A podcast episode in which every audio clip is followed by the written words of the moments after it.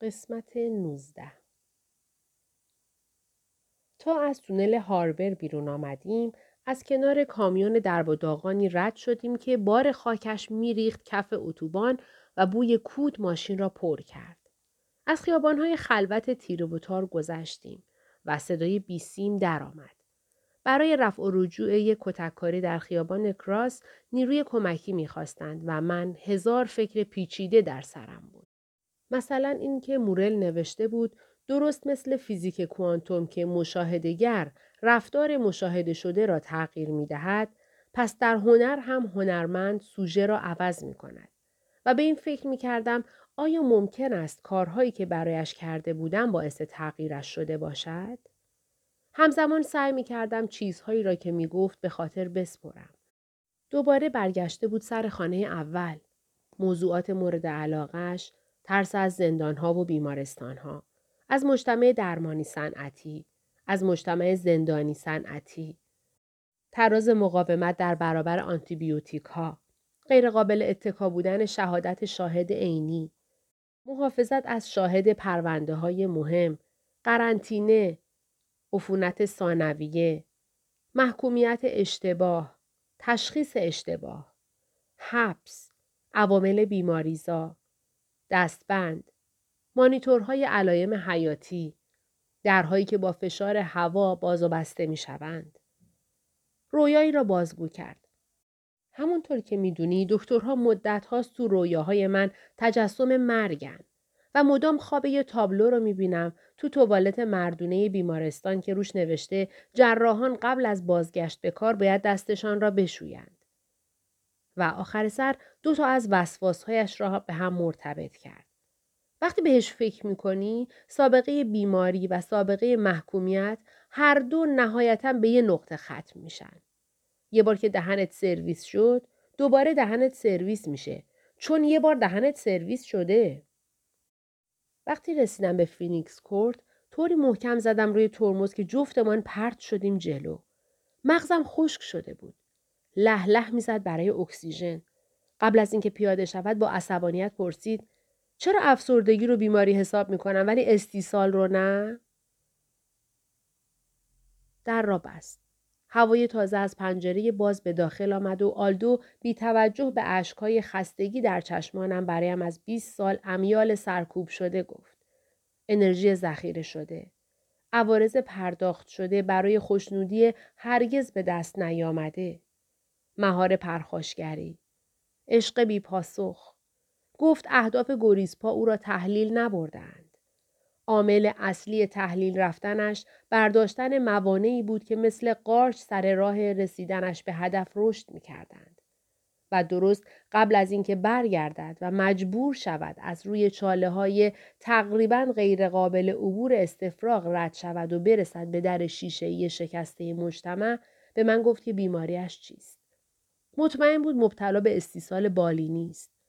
پدیده ای که بسیاری از انسانها دچارشند و هنوز هیچ یک از شرکت های دارویی به فکرش نیفتادند. گولاگی از آن خود با صدای موجی عظیم از خواب بیدار می شوم. انگار اولین موجی است که در این سال بر ساحل می شکند و من در خیال صدای فریاد بچه ای را می شنوم که در کف موج خفه می شود. خیس و سرد از جا بلند می شوم و حس زنده بودنم حداقلی است. دریا طوفانی است. موجها پشت سر هم برمیخیزند. نوری خاکستری آرام خود را بر آسمان سحر می گسترد و افق پشت هجاب مهی رقیق پنهان شده. شبانه امواج شیشه‌ای عظیم و طوفانی شده اند و به بلندای دو متر بر جزیره کوچک آوار می شوند. امواجی آنچنان بزرگ که انگار سیستم آب و هوایی خودشان را دارند. پیکر آلدو را می بینم که روی صخره علم شده. آب سفید پشت سرش می رقصد. فریاد می کشد و با دستش اشاره می کند. فکر می کنم دارد سلام می کند. می گویم مردک عوضی. پشت سرم صدای خنده. برمیگردم. صورتش پوشیده از مو. کودکی روی پاهایش نشسته و با دامن مادرش بازی می کند. خدای من، استلا. می‌گوید خور و پف می‌کنی. خط چشم کلوفتی چشمان عظیمش را قاب گرفته. هیکلش پف کرده. اضافه وزن سنش را بیشتر نشان می دهد. چند وقت اینجا نشستی؟ خیلی وقت نیست. یکی از آن نگاه های خیرش را نسارم می کند. از آنهایی که فکر می کنی بخشی از وجودش با دوربین تو را از یک زاویه دیگر تماشا می کند. ناخونهایش را در شن مسی رنگ فرو می برد. کلایف کوچولوی لپ‌گنده با انگشت شن برمیدارد و می کند توی دهانش. آب داری؟ یک بطری دستم می دهد. مزه یخ آب شده فریزر می دهد. کنار دستش روی شن یک کلمن کوچک است. بهم زنگ زد. گفت خرت و پرت بیارم. گفت چی بیاری؟ چیزای همیشگی. یعنی چی؟ در کلمن را بر می دارد و داخلش دستکش باغبانی می بینم و فلاسک قهوه و طناب کلفت و ماست و ساندویچ و کنسرو ماهی تون و برش های آناناس و خیارشور و موز و آبجو و میوه و جعبه کمک های اولیه و یک باکس مارلبورو قرمز و فندک و یک عکس قاب شده قدیمی از خودشان ایستاده کنار هم. آخرین باری که کسی عکسی را قاب کرد کی بود؟ می‌گویم خدای من این زنی مومشکی و پا برهنه به سمت ما می آید. لاغر است و قیافه ملیحی دارد ولی دماغش قوزی دارد که در قرن بیست و یکم کمتر پیدا می شود. سلام. سلام. سلام. من سفران هستم. لیام. ما همدیگر رو تو دادگاه آلدو دیدیم. کدوم یکی؟ من استلا هستم. چی کشوندت اینجا؟ دست سفران هم یک کلمن است. این. آلدو ازم خواست خرت و پرت بیارم. میخندم. عجب خریه. فکر کنم می‌خواسته چیزی کم نداشته باشه. وای. اونجاست؟ روی اون؟ وقتی چشم میدوزیم به صخره سکوت حاکم می شود. دیگر یک تکه سنگ خارای فرسوده از امواج در کرانه شرقی دیده نمی شود. مقاکیست ژرف که دوست مشترک در هم شکسته امان با فلاکت برش چنگ زده. همه به وضع مزهکی ایستاده ایم. شبیه موجودات فضایی. استلا می‌گوید منتظر چی هستی لیام؟ سفران می‌گوید الان وقتشه. برمیگردم و به امواجی که بر ساحل میریزند التماس می‌کنم. یعنی تندی برم سراغ صخره و تندی هم برگردم؟ منظورتون اینه؟ استلا می‌گوید جاتو نگه میداریم. امواج. امواج. از آن دست امواجی که ماهیگیرها و بچه هایشان را میبلد. حتی اگر یک موج سوار حرفه‌ای هم بودم حاضر نمی شدم تن به چنین خطری بدهم. ولی با استلای اخمو و سفران دستفشان احساس می کنم در این نمایش یکی از نقش های اصلی را بر عهده دارم. رعد و برق. آسمان هم سر ناسازگاری دارد. دو تا کلمن را میبندم به دماغه تخته موج سواری و راه میافتم و با امواج ترسناک می جنگم. توده ابر خاکستری شومی بالای سرم است و انگار خشم طوفان به بستر دریا هم نفوذ کرده. پیشرفتم کند است و مثل سری آب رفته در یک بشکه این طرف و آن طرف می روم. چند موج را رد می کنم و دنبال روشی برای پیشرفتن می گردم.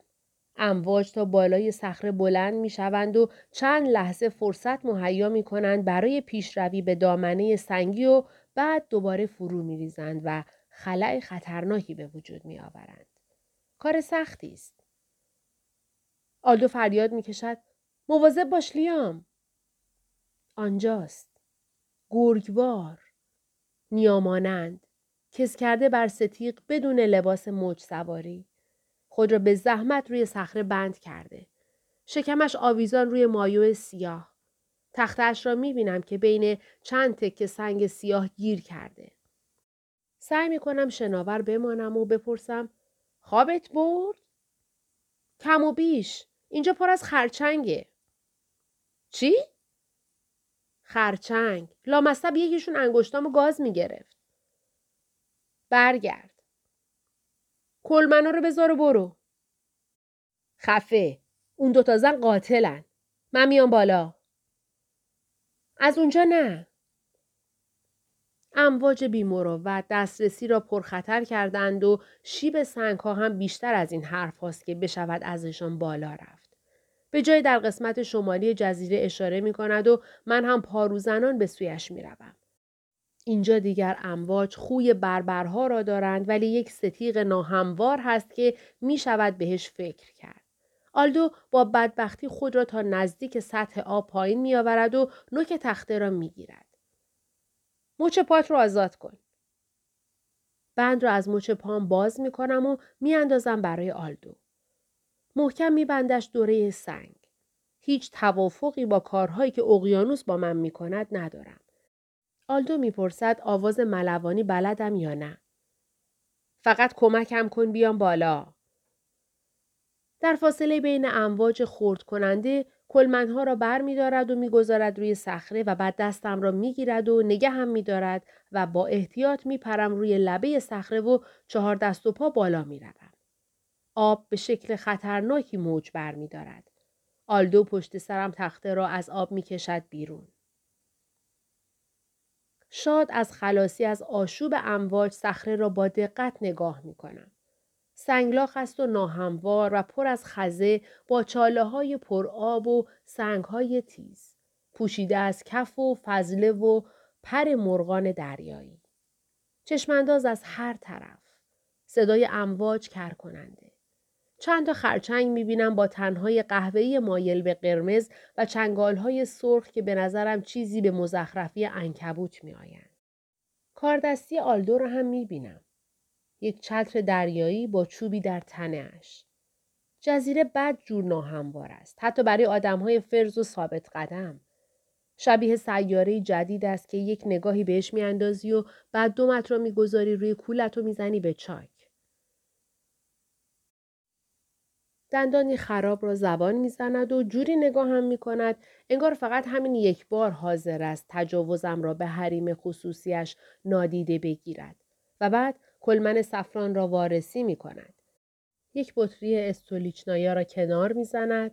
انگور، سیگار، بروفن، صابون، گاز استریل، دستکش یک بار مصرف پزشکی، کلاه آفتابگیر، کاغذ توالت، بارانی، سرکه، آب لیمو، کرم ضد عفونت، آب اکسیژن و پماد سوختگی. دوربین را در می آورد و به دو زنی که در ساحل ایستادن نگاه می کند و سرش را به نشان تشکر تکان می دهد. حرکتی که محال است بتوانند ببینند. و سرآخر با حرارت برای کلایف دست تکان می دهد. بعد دستکش پزشکی را دستش می کند و یک موچین بر می دارد. یه دونه ساس دارم. اینجا؟ احتمالا دیروز که لای دار و درخت بودم افتاده به جونم. تو هم داری؟ نه. هر دو فکر کردیم معلوم است. موچین را در پوستش فرو می کند و جانور را بیرون می کشد. لعنتی. چی شد؟ فکر کنم کلش جا موند. تن ساس را با عصبانیت به دریا پرت می کند و جای زخم را با آب معدنی هدیه استلا می شوید. با اخم به دستش کرم ضد عفونت میمالد و دستکش باغبانی را دستش می کند.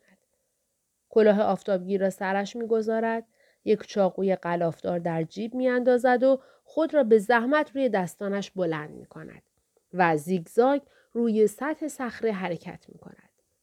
مرا یاد چارپایان ترکیه می اندازد. دنبال خرچنگ ها و بقیه موجودات زنده است که لاک دارند و سرشان را در آن فرو می کنند. این یارو تمام شب اذیتم کرد. صورتش را به سنگ زبر و خیز فشار می دهد. کاملا مشخص است این وضعیت باعث درد و عذابش است ولی انگار تازه متوجه شده تواناییش برای تحمل درد کش می آید و می خواهد ببیند چقدر می تواند آن را بکشد. ناکام از شکار باز می گردد. کشتارش را متوقف می کند تا کنارم دراز بکشد. زیر چشمش خون می آید. کی اینجوری شد؟ احتمالا وقتی حواسم بهش نبوده با صورت خورده زمین. شبیه ماهی است که دیر قلاب را از دهانش درآوردهاند. باران ملایمی میبارد. آلدو بارانی می پوشد و دوباره دوربین را بر می دارد و از میان مه زنان روی ساحل را نگاه می کند. نزدیک یک ساعت بی رد و بدل کردن کلامی زیر آفتاب فیلتر شده با ابرها می نشینم. آلدو شبیه جنازه است با ظرافت مومیایی شده در مقبره روباز. مرغان دریایی انگار بین زمین و آسمان معلقند. یک لایه رطوبت، آب اقیانوس یا عرق سرد چهرهش را سیقلی کرده. می‌گویم پس آخر عاقبت آدم های سخت کوشی که از سخت کوشی محروم میشن اینه؟ می‌بینم که خواب خواب است. باران ریز ادامه دارد و نمی‌توانم آن را از پشنگه های آب اقیانوس تشخیص دهم. فکر می‌کنم اصلا هدف این پیکنیک بیدر و پیکر چیست؟ دارد رویایی را که در زندان دیده به فعل در میآورد؟ روی پاهای بیحسش چیزی می‌بینم شبیه نیش مگس گوشتخوار. فکر می‌کنم اگر فیلم ساز بودم نقش بدبختترین آدم روی زمین را بهش می‌دادم. یک ساعت بعد با قیافه محزون بیدار می شود. می‌گویم این قصاوته. چی قصاوته؟ زندگی تو. به بدی زندگی خیلی ها نیست. که البته همین بدترش می‌کنه. چون باید بابت شاکر نبودن به خاطر قصاوت خودم احساس عذاب وجدان کنم. درست می‌گوید. عبوس و دور از دسترس می شود و زیر لب غرغر می کند. راجع به این کتابت به من بگو. یه فصل کامل اختصاص داره به شهادت تو دادگاهی که به جرم قتل میمی محاکمه شدی. ولی اون که کامل ثبت شده. همینش خوبه دیگه فقط باید copy paste کنم امان از دست تو لیام رمان نویسیتم عین پلیس بودنته تو جفتشون فاسدی. پوزخند می‌زنم ولی می‌دانم که راست می‌گوید. دستم را می‌گذارم روی شانه‌اش. بیا برگردیم. تو برو. ای لعنت به تو. بگذار بگندد اینجا. با بدبختی می روم سمت جایی که تختم را گذاشتم و تظاهر می کنم که هیچ حراسی از دریای مواج ندارم. امواج گولاسا هستند ولی داخل آب از بیرون گرمتر است. تون با دست پارو می‌زنم تا از صخره فاصله بگیرم. فکر می کنم دوست دارم ایسا را در حال راه رفتن بر این آب ببینم. آلدو به زحمت پایین میآید تا بدرقه هم کند. می‌گویم مواظب باش صدفها زخمیت نکنن. نگران نباش. جدی میگم. فقط برو. در راه برگشت استلا و کلایو را می بینم که تنها روی ساحل نشستند. سفران رفته. در نور هوای ابری به قطع جیبی دیده می شوند. خشونت امواج زیر تنم است و محکم خود را نگه داشتم. حول برم داشته. از ترس حالم به هم می خورد. چشمانم را میبندم ولی صورت مرده میمی را می‌بینم. این تصویر خاطرات را زنده می کند. آلدو که بهش دستبند زدند و دیوانوار می نالد. پشه که در استخر خون میمی تقلا می کند. هنرمندان، هنرمندان.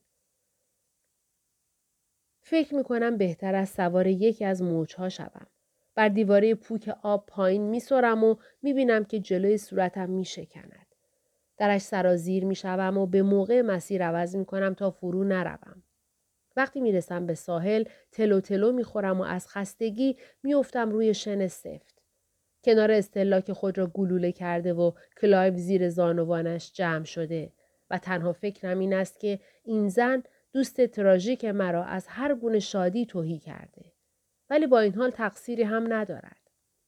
چشمان غمگینش صخره را میکاود. باران شدید شده و کاری جز نشستن و خیس شدن از امان بر نمی آید. تلفنم زنگ می‌زند. آلدوست. بهش می‌گویم هی آلدو یادت دفعه اول که روی پشت بوم توالت نشسته بودیم به من گفتی تنها چیزی که می‌خوای یه زندگی شبیه قاچاقچی های موفق مواد و زنه؟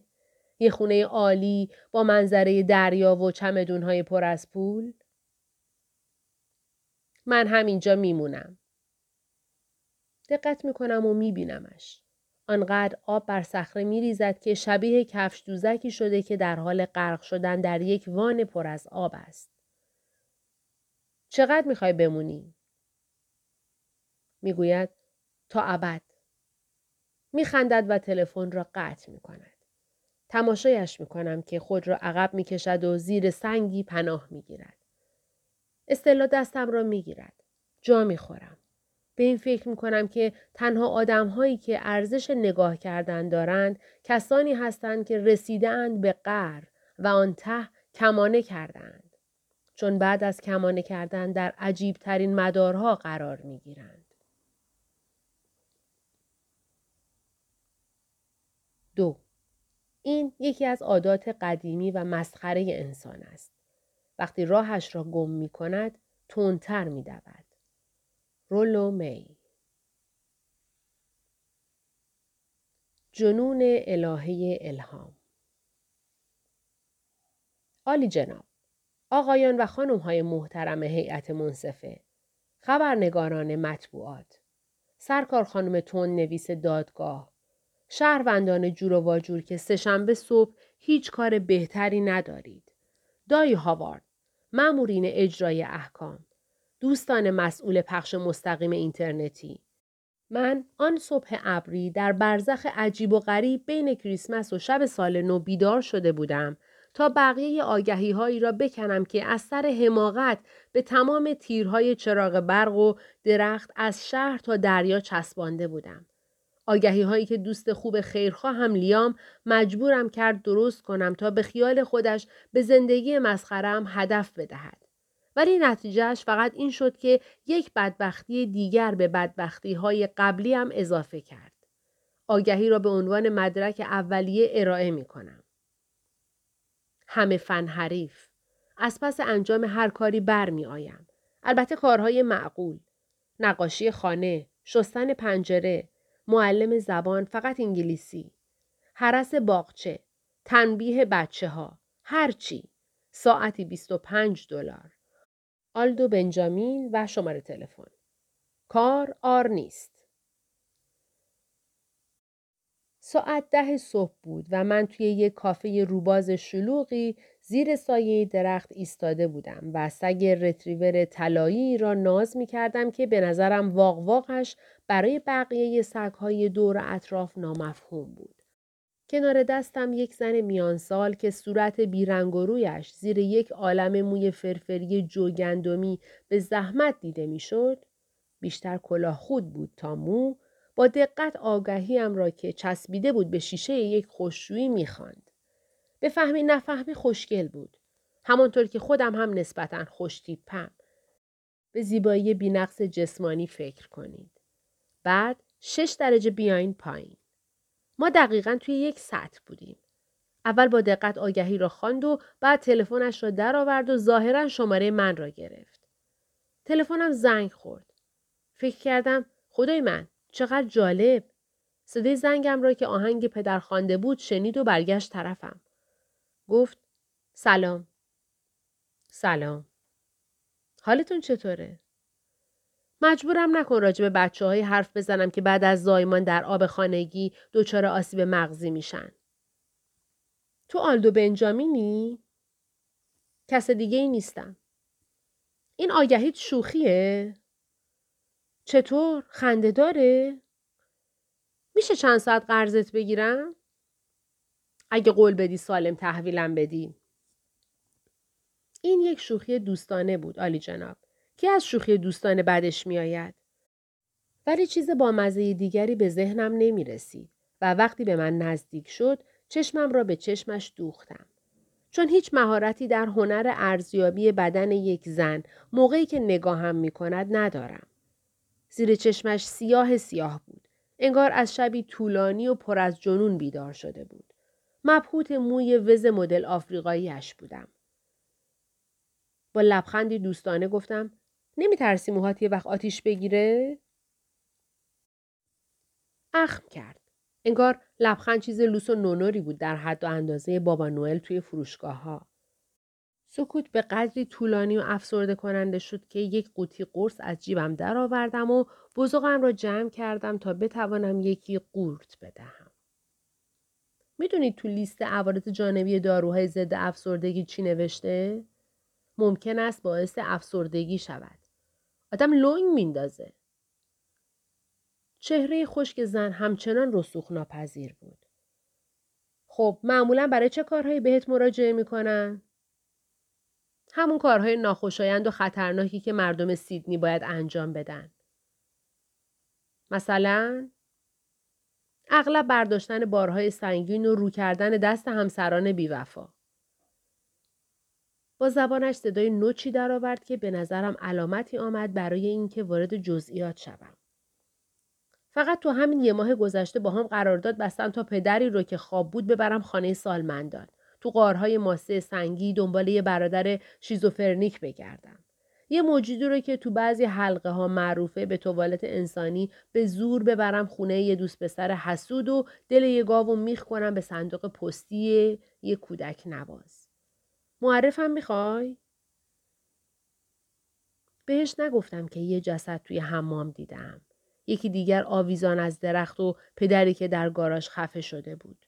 حقیقت این بود که به من با یک نرخ ثابت پول می‌دادند تا جسد کسانی را که اخیرا خودشان را خلاص کرده بودند پیدا کنم. یعنی ناخواسته وارد یک بازار حاشیه‌ای ترسناک شده بودم. بازار آدمهایی که دوست داشتند در خلوت خانه خود بمیرند ولی عزیزانشان را اذیت نکنند. چیزی که متاسفانه حسابی باهاش آشنایی داشتم. مرحومه روی پنجه پایش بلند شد و با تردید نگاهم کرد. به هم میگی باید چی کار کنم یا خودم باید حدس بزنم؟ خیلی شرماوره. مهم نیست؟ بعد کار را به من گفت و آلی جناب راست می گفت. واقعا شرماور بود. باید یک روز تمام وقت میگذاشتم و عکس های نامناسب او را که یک عاشق عصبانی به در و دیوار شهر چسبانده بود میکندم. با بیپروایی یکی از پوسترها را نشانم داد. نفسم بند آمد. حقیقتا نامناسب بود. طرف قشنگ بلد بود یک زن را اذیت کند. عکس ها شامل عیوب جسمانی و پوستیش هم می شدند. چیزهایی که ازشان متنفر بود و مطمئنا نمی‌خواست چشم کس دیگری هم بهشان بیفتد. جوشها و خالهای زشت. پایین پوستر تلفن و آدرس و اسمش را نوشته بود. میمی اندرود. اولین بار بود این اسم را می شنیدم ولی به گوشم آشنا بود. وقتی داشتم عکس رو دوباره نگاه می کردم پرسیدم ممکن است قبلا او را دیده باشم؟ پرسیدم اسمت رو جایی دیدم. روی بیلبورد یا دیوار دستشویی مثلا. خدایا دارم بدترین هفته عمرم رو میگذرونم. کمکم می‌کنی یا نه؟ آقایان و خانم های هیئت منصفه. راستش ته دلم نمی‌خواستم. بعد از سر و کله زدنهای بیشمار با اهالی راقب به خودکشی این شهر دل مرده و مواجه شدن با خصومت و رفتار تهاجمی خانواده هایشان و بقیه مشتری هایم و از همه مهمتر طبیعت نامطبوع و غیر اخلاقی و آزاردهنده خود کار همان روز تصمیم گرفته بودم این کار مسخره را ببوسم و بگذارم کنار. همانطور که خودتان خوب می‌دانید فقط وقتی کاری را کنار می‌گذارید و بعدش نظرتان عوض می شود می توانید بابت بلاهایی که بر سرتان نازل شده تأسف بخورید. البته کمکت می کنم. پیش نمی آید آدم هر روز همراه یک غریبه جذاب پوستر مستحجن از دیوار بکند. پس رفتیم و از روی درختان انجیر هاید پارک پوستر کندیم. از روی دیوار آپارتمان های نوسازی که با صرف هزینه های زیاد زشت ساخته شده بودند. از روی بنای پر از گرافیتی یادبود جنگ. از روی شیشه رستوران های مجاری که شیرینی هایی میپختند اندازه نشیمن توالت. از روی پل هوایی ایستگاه مرکزی. از روی دیوار شیشه ایستگاه تاکسی. جایی که راننده ها از سر عادت قبل از اینکه جنسیتت را تشخیص بدهند چشم چرانی می کنند. تغییر مسیر دادیم به خیابانهای هومه شهر و با این صحنه نفرت انگیز مواجه شدیم. عکس ها را با چسب مایع به در خانه ها و صندوق نامه ها و خانه های درختی بچه ها چسبانده بودند.